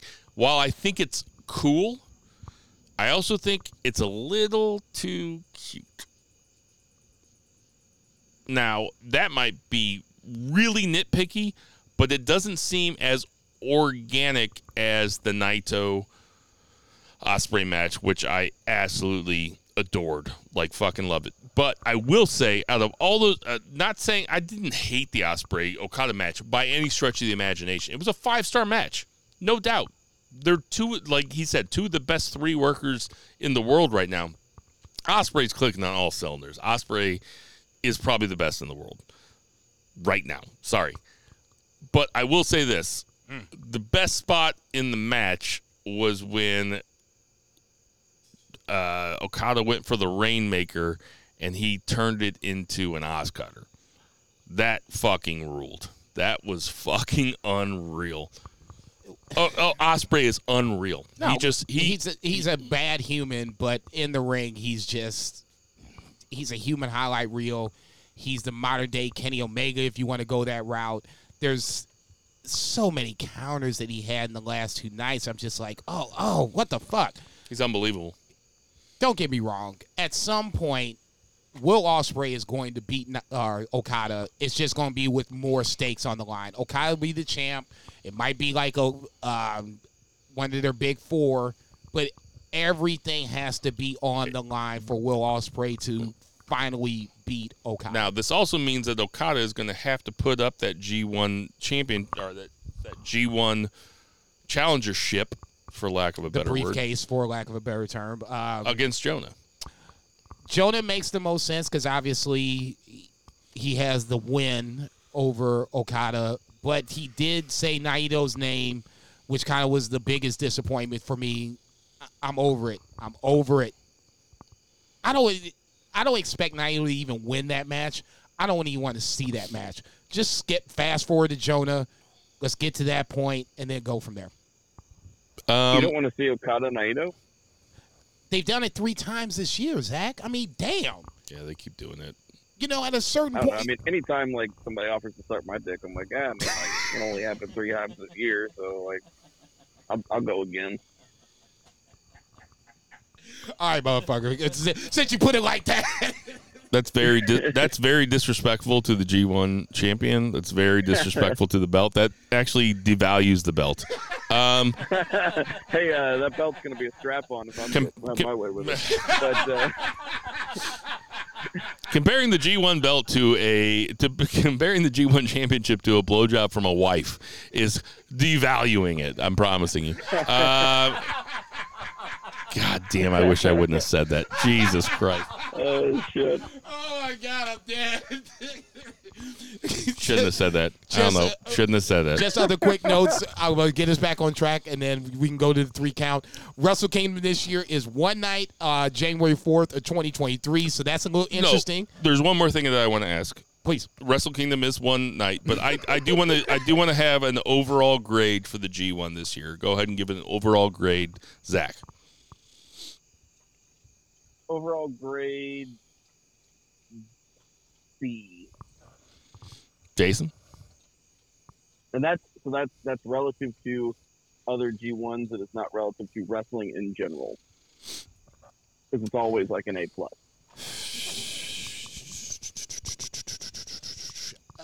I'll I agree with, with two beer on this one. I want to give it a B plus, but ultimately it's a B.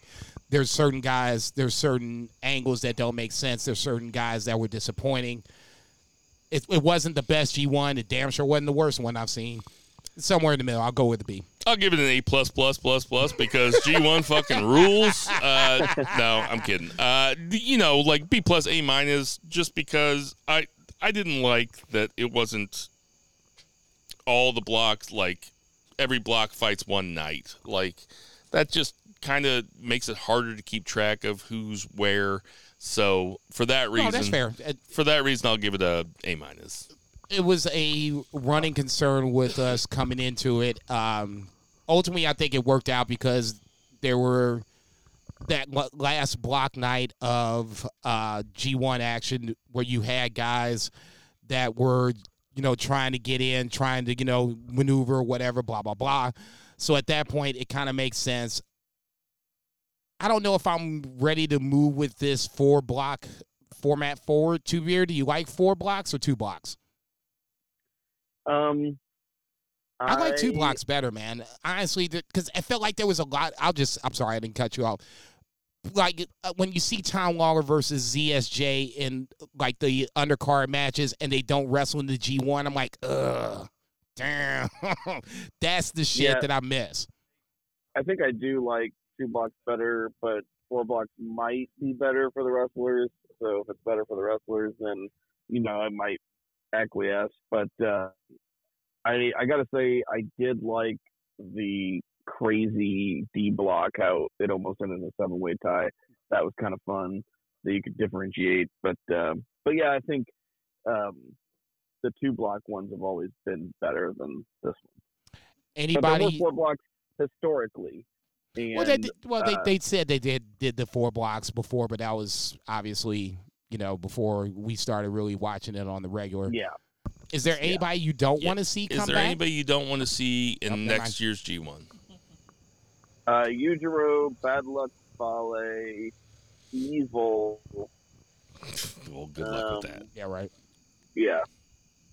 Uh, that's about it. Everybody else was solid. I just uh, would much prefer uh, Bryan Danielson and Hangman Adam Page and, um, you know, Daniel Garcia, fuck it. I mean, yeah, Like, Daniel Garcia would be perfect. listen, this this four block format might be a little bit more attractive to guys that aren't in New Japan currently that might not mind taking a month off if it's only six matches as opposed to six matches where you're fighting the whole time as opposed to 10 matches where you're fighting the whole time, not including the tag team and undercard stuff. No, th- I, I will say this: the the good part about doing the four block format is that there were guys that got time to rest and heal.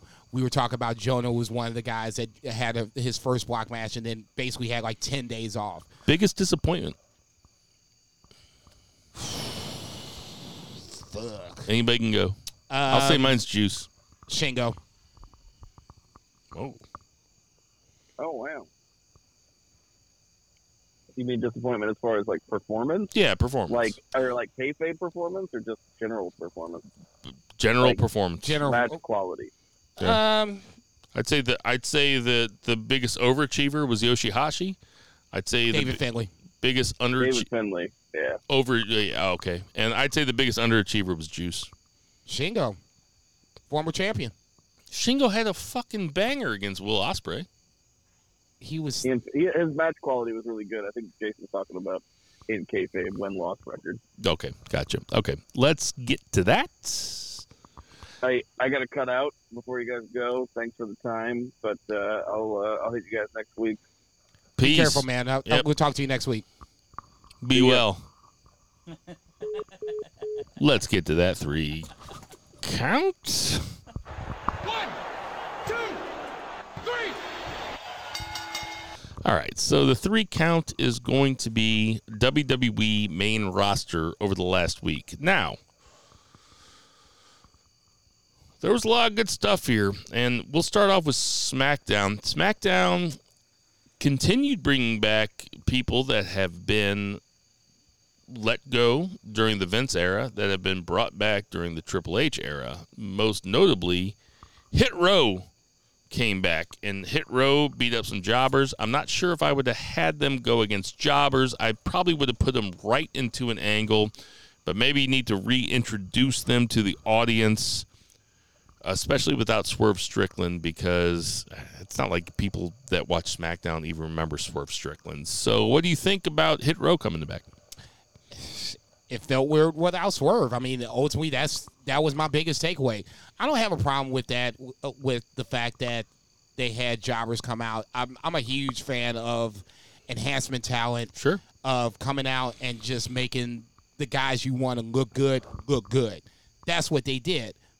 but it just it felt. I love seeing Hit Row. I'm singing the song with him, but I'm just missing the Lionel Richie of this bitch. Lionel Richie is Swerve Strickland, and he's not there. So it's going to be real interesting to see who's going to take the mic work and how they book them moving forward. I'm assuming you watch SmackDown. Yep. The main event, which was Gunther versus Shinsuke Nakamura for the belt, for the Intercontinental belt, was A banger match. a banger match. I mean, it really was. It, it wasn't a banger WWE match. It, was, a, ba- banger match. Yes, it was great. It, it was arguably one of the best matches of the week. including the G1. G1, yeah. I love the fact that they're now trying to at least make the mid card titles mean something. And if you're going to do it, you're going to have matches like this, okay? Nakamura is an amazing talent. The fact that they watered him down, it's neither here nor there. We got him against Gunther. The fact that we even have them in the ring is kind of weird to begin with. But they had like a, a 15, almost 20 minute match. Great And- and- chemistry. and they were really good in the ring Tremendous chemistry between those two guys. to the point where I'm glad there was no fuckery. Gunther wins clean, and we can all walk away. At some point, when Roman Reigns goes away, you're going to need these other guys, and, and we said it before on the pod multiple times. It can't just be about the the part timers and the one percenters of WWE. This roster needs to be strengthened from top to bottom. That mid card is where Gunther and other guys can come up and step in. God forbid if Roman Reigns goes away. I thought this is a great use of Gunther. He wins clean. You know, God bless them all. I, I had no problem with this match. It was a really good main event, and it, it was a nice way to close off uh, SmackDown. yeah, there's nothing to hate about it. It was a really fun, really good match. I would watch these guys fight again at a pay per view. Like, let's see it. Let's watch these guys fight forever. If you can build up Nakamura to uh, to be like a legitimate main event guy post Roman Reigns, we can do this again without question. so we had uh, a Liv Morgan, Shayna Baszler contract signing. Ronda Rousey comes out. Ronda Rousey and Shayna Baszler have a moment where they pass on the ramp. I think it was. Yeah. It's been a while since I watched it. You used to be a killer. yeah, yeah, like you've changed basically, basically setting up either a Shayna Baszler Rousey match or setting up a Shayna Baszler and Rousey uh, teaming up. Right. Uh, one of the two. Either way, What do you think is going to happen? oh, I hope we get a match. I think that I, th- I think that I've been hesitant to say it over the last couple weeks, but What? well, I just think that everybody was kind of overreacting before all the evidence was in, but it seems like all the evidence is in now, and it's, s- truly Triple H's era now. Like he Oh, is, yeah. it, it, and it also seems like Vince has nothing to do with it. Now, was it this simple that? Well, here's here's the first thing. Was it this simple that Vince just dropped these guys, or just didn't do anything with Shayna Baszler because he didn't like her, and just dropped Hit Row because he didn't like him, and just got rid of Dexter Lumis and got rid of Karrion Kross because he fucked him up? Was it that simple that he dropped him and now Triple H is in charge and Triple H brings him back? Because that would mean that Vince is seriously out of the picture. I would like to think that that's always the case, but I think with like the 24 7 title still being around, not defended every week, but it's still around, that's a Vince element. Sports entertainment is always going to be a Vince element. I think Triple but H I- is trying to have his own vision, but still respect Vince on the back end. Yeah, but Shayna Baszler was a was a Triple It's a H Triple guy. H- yeah. Triple H guy. Triple H girl. Yeah. That he put a lot of stock into Without question. in NXT. Without question. Uh, Arguably the best NXT champion outside of Asuka. and we could really do something with Shayna Baszler and Ronda Rousey. I think they team up ultimately. Either way, you got to take the belt off Liv Morgan. Sorry. She has not elevated the belt. The belt has not elevated her. She's not a good worker. She's not a good on the mic.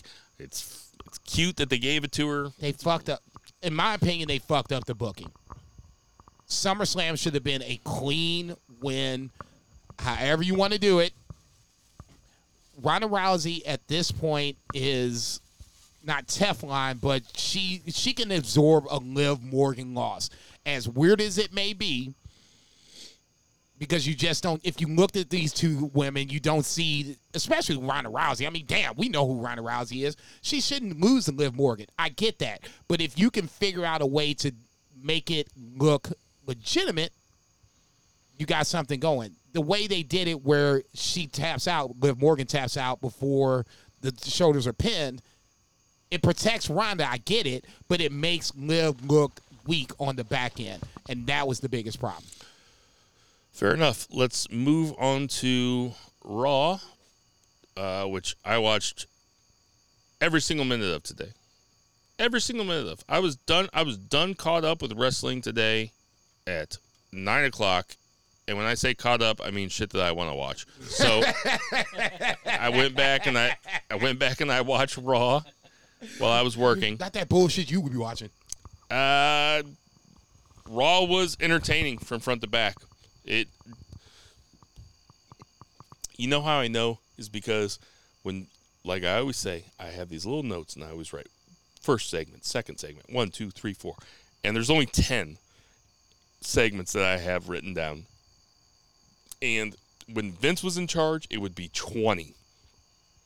There would be all this random shit in the middle. R Truth yelling at somebody in the middle. Dana Brooke fucking with somebody in the middle. You know, all this bullshit. My first question, though, is how are you going to have a non title 24 7 match? It's 24 7. How can it be non title? Everything's a title all the time. No, they they they they've done. You Wait, know, we disqualified. You know, we're going to is what- suspend. you know, I said this so we could title. agree on something, but No, trust me. I've had this argument for like two days on Twitter. What do you I'm- think about Judgment Day versus the Mysterios? Judgment Day opened up Raw. Judgment Day, Finn Balor, Rhea Ripley, Damian Priest. They open up Raw. That is generally a sign that they have big plans for these guys. I would. You might want to think so, but I mean, Finn Balor feels like he's the the misfit of this bunch. He doesn't, for whatever reason, he can't get over on the mic with WWE fans. He's just not believable. Whether it's the size or whether they're, you know, I've seen him in New Japan. He's not the same way. Blah blah blah. It's not translating the same way it would be if Edge was the leader. Now, Unbelievable. Am I wrong? Yeah. How am I wrong? No, I think that he is clicking with WWE fans as a heel. I think that Rhea Ripley is. I think that Judgment Rhea Day. Ripley is quicking with WWE fans as a heel. They're almost presenting Rhea Ripley as the leader of the group, which I also really like. Kind of, sort of. Because every time I look up, she's dragging somebody across the board, whether it's Dom or Ray or whomever. My only question with Rhea Ripley is, okay, is she back? And if so, where's her title match? The last time I checked, she should have had the Carmella match.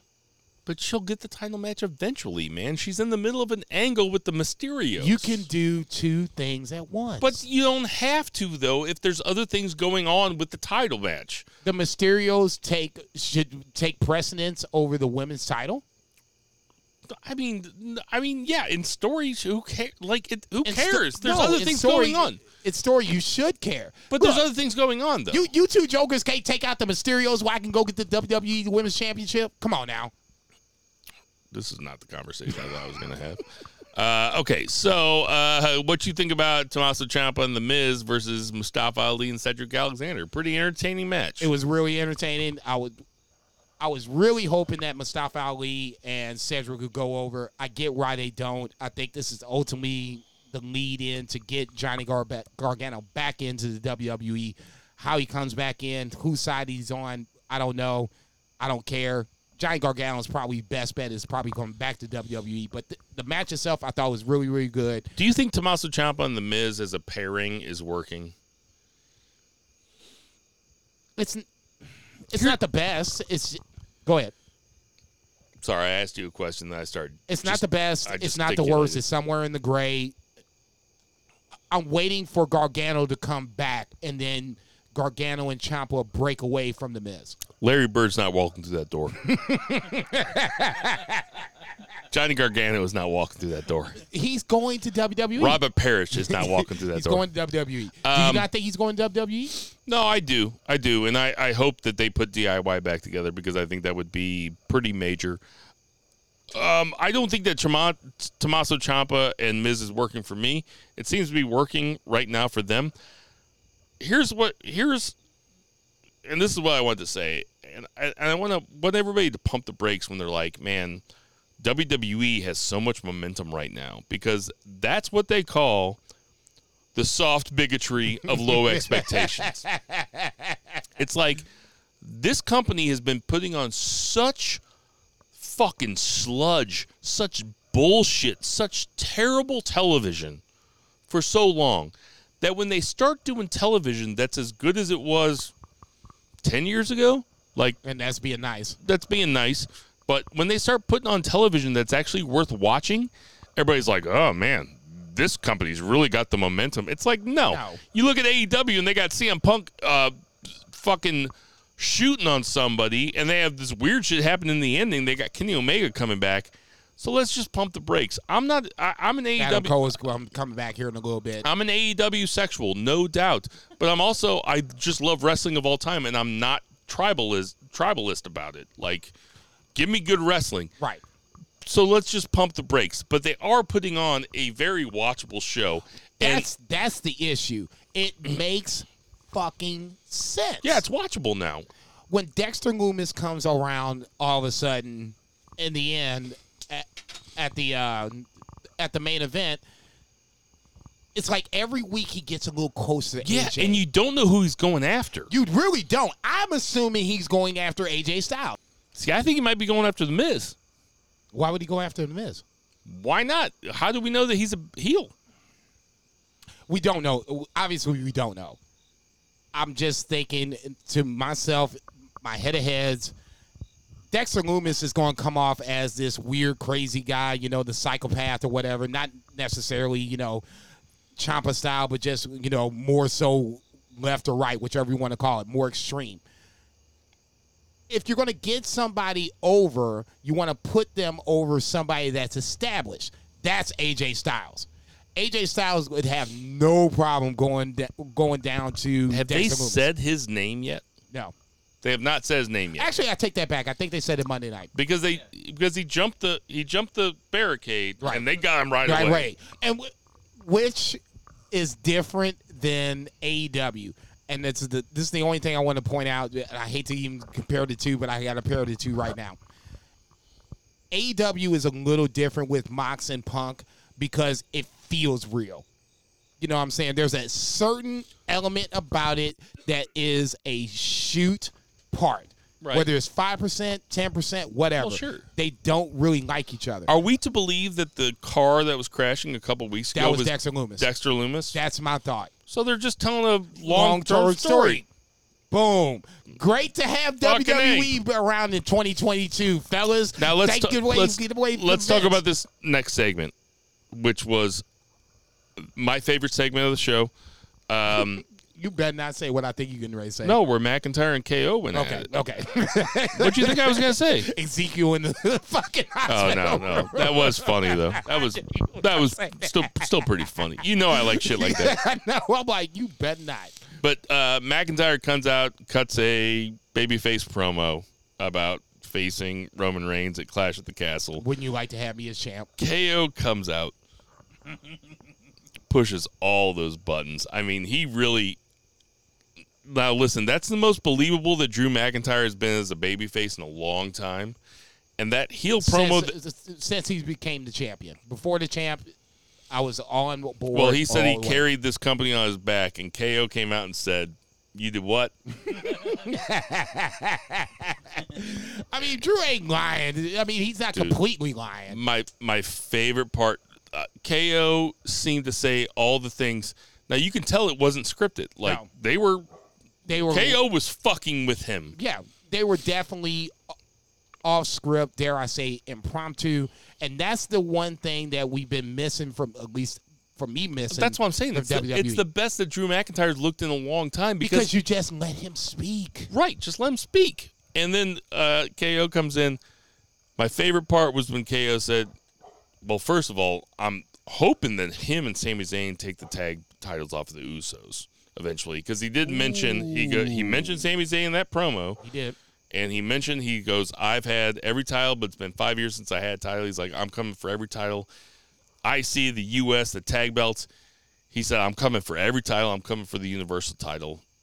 Badass promo. KO solidifies himself every time he talks as my favorite guy in the company. That's fine. You know, it, doesn't have to I- be no, your favorite. No, no, no, no. I agree with you totally. I'm glad that he's back to NXT KO versus the watered down Total WWE badass. And then, so Drew McIntyre does his whole thing, says, We're wrestlers, we're standing wrestle ring, let's freaking wrestle. And KO, who's the prize fighter, says, looks at him, says, Well, you're not a prize, but you're on. And he throws the mic. And I was like, Oh, Game on, motherfucker. Let's I was do like, this. Fuck yeah. And that's all we ever need. Vince, God bless him. I get it. People love Vince because Vince, you know, put this shit on a whole nother level. I get it. It's global now. You know, we doing, you know, pay per view buys or premium, premium live events, whatever. It can be that simple sometimes. Sometimes it can just be that simple. I don't like you. You don't like me. Fuck you. Here's Just me. let the best talker and in let- your company let him rip, please. and then let the other guy rip too. it's a it's a counterpuncher. I'm not expecting Drew McIntyre to carry that segment. I expect Kevin Owens to carry that segment, and then Drew McIntyre play off of Kevin Owens. It was so well done. It was another good example of what is different. He's like, sometimes you got a sword. now." so good, and that's why I love Kevin Owens. so good. Right there. We had another good, another good. I, listen, I think the Seth Rollins iteration. I I think he's he's on fire. It's the it's the best Seth Rollins character. Period. The Visionary was good. The guy that um, that beat Brock Lesnar was good. This this dude is on a whole nother level. And like I'm saying, if it was me and I had the pencil, I'm taking. I know there's rumors that you know you're gonna take one belt off of Roman Reigns. Fuck that. I'm taking both belts off of Roman Reigns. I'm putting on Seth Rollins until Cody gets back, and we're doing this shit at WrestleMania, He said- and we're gonna do it big. He said two things that were really great. He said he said the riddle. He called it his stupid stompable head, and he also, he also goes, maybe you should retire from wrestling. Maybe you should get into farming. I hear Yeah. that's a very lucrative business these right now. days. I was like, yeah, yeah, yes it is. As a matter of fact, go ahead, Riddle, put, get your own product out, man. Do your thing. Uh, we had a Veer squash, which I'm a fan of. We got one squash uh, show. Have it be a guy like Veer. Fine. If that's gonna be the guy that you want to move forward, that's the guy. Him and Omos are gonna be the two guys in the gray area. Uh, that Veer's need- better than Omos, though. I'm not saying that they're both okay, but I mean, yeah, neither but one Veer, is. Veer can talk if he needs to, though. Omos can't. Veer can can't. wrestle. Omos can't. Okay, so that's two and zero. So what does Omos have? Veer- Oh, he's Veer seven foot talk. six. Yeah, right. Um, Lashley versus AJ. this is what I Liked want. it? Yeah, yeah. How can you not like it? I mean, this is what I want my mid-title cards to be. If Lashley and Lashley already has won the title, which is a you know a bad example what I'm going to give, but let's just say Ricochet because Ricochet is somebody that has kind of picked up a little steam, not too crazy, but somebody that's in the mid card right now. If Ricochet was the U.S. champion, I would want Ricochet to have you know, four, five, six title defenses, drop it to like Gunther at that point. Now you've built up Ricochet. You have Gunther, you know, reaping the, the Ricochet rewards. Everybody wins. This makes sense. It's just, So now we're Hey, we- fancy booking WWE and stuff that's actually cool, and stuff that's Yeah, actually possible instead of Instead of- just shit that's cool and not possible. well, I mean, a lot with WWE, it was just a lot of times it's just a factory, you know. Here's Roman Reigns, and we're just going to feed somebody into Roman Reigns, feed somebody into Roman Reigns. It was always top heavy. It was. It's never really. The U.S. title hasn't been really interesting in a long, Everybody- long time. everybody that was- everybody- IC title hasn't been interesting in a long, long time. Everybody that was on TV tonight or Monday night had a story. They're in. They're in an angle. Of Everybody some is. It's, it's not random shit. No. Everybody's in an angle. And now They you- even seem to blow off Austin Theory versus Dolph Ziggler in the main event. Which I, I don't, I don't, I disagree with that totally. The only reason I disagree with that You don't think it's a blow off? no, because Austin Theory won clean. Well, that's a blow off. That's that's what happens in a blow off. No. No, if there's fuckery, that's when they keep going. That's a blow off, dude. I'm now not. I might be wrong because I'm not saying that. it seems the like they're end. it's I it seemed to me like they're abandoning the story that they started. there's no guarantee that Dolph Ziggler doesn't stop Austin Theory at some form or fashion. The next cash in it happens. All you know, Austin Theory comes in the cash in. Dolph Ziggler cuts him off. Cuts him off. I don't think it's the end. If it is the end, it's a good way to end it because Austin Theory goes over and he goes over Queen even more so. But I'm just saying, just don't tell me that WWE's the hotter product. No, when their main event no. Austin Theory No, versus Dolph no, Ziggler, no. and the other one's got Kenny Omega and the Bucks yeah, uh, versus Andrade, Right. Rush, and Dragon Lee. I don't care about the numbers. I don't give a shit about that. Okay. I don't either. If Just don't tell me which. Don't tell me that WWE's the hotter product. Uh, AEW is always hotter. They've it's had just like better. two or three good weeks. Okay, let's start. You know, Yeah, fold me into the pay per They're view. all of a sudden WWE decides to have a watchable program. now all of a sudden it's great. Right. The- the- Exactly. The, best pro, the best Thank you. promotion. Thank No. you for. Thank you. That, That's nice. New Japan's the best promotion. This is banned from ringside. Did you watch Heat Wave this week? Actually, I did peep in a little bit. I saw. Uh, that- Carmelo Hayes versus. I didn't see that match. I saw that Carmelo Hayes won, but It was I, awesome. Yeah, I heard a lot of people say really good things about that.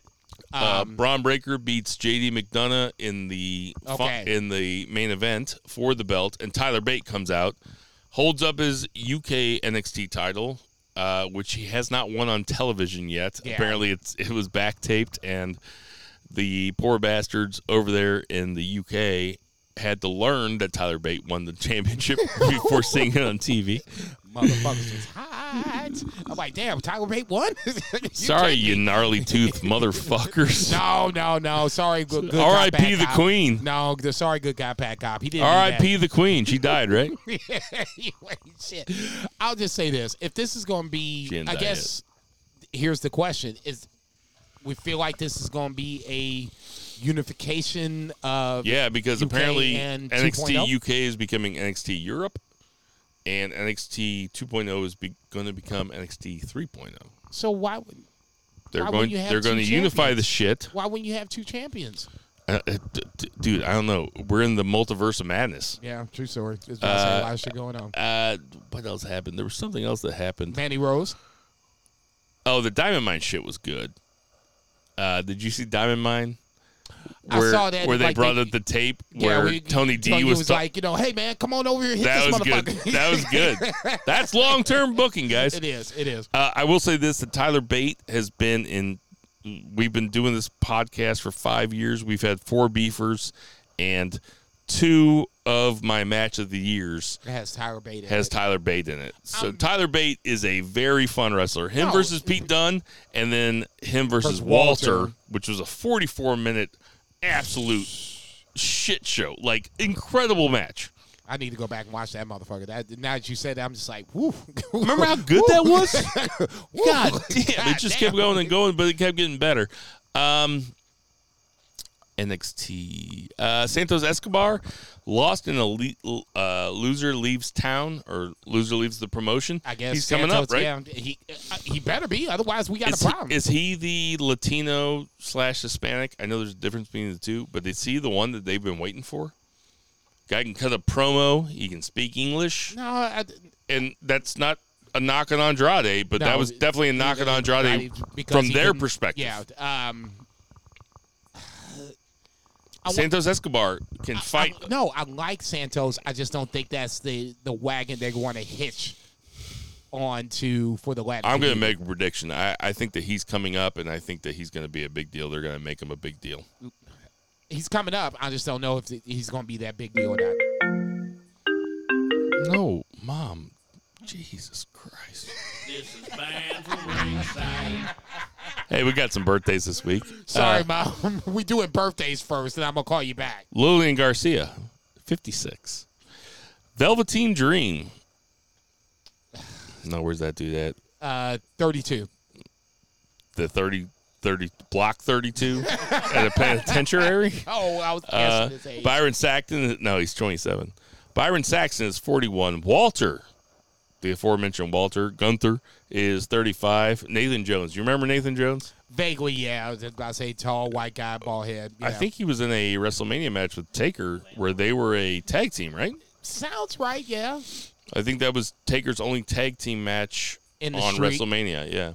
Uh, so he's So that 53. count. he's 53. It shouldn't count. It counts. No, it he doesn't won. He It won. It doesn't count. That means Nathan Jones 20 is 20 Nathan Jones one. is one and zero at WrestleMania. Uh, Trent Seven is 41. Eve. Just released by WWE. I saw that today. I'm not going to tell you what about Eve. She was very attractive. She's 38. Uh, Rowe from War Raiders. I don't. I don't know if he's Erik or Ivar. I think he's Ivar. He's 38. I don't care. I'm Stevie Ray. St- you want to guess how old Stevie Ray is?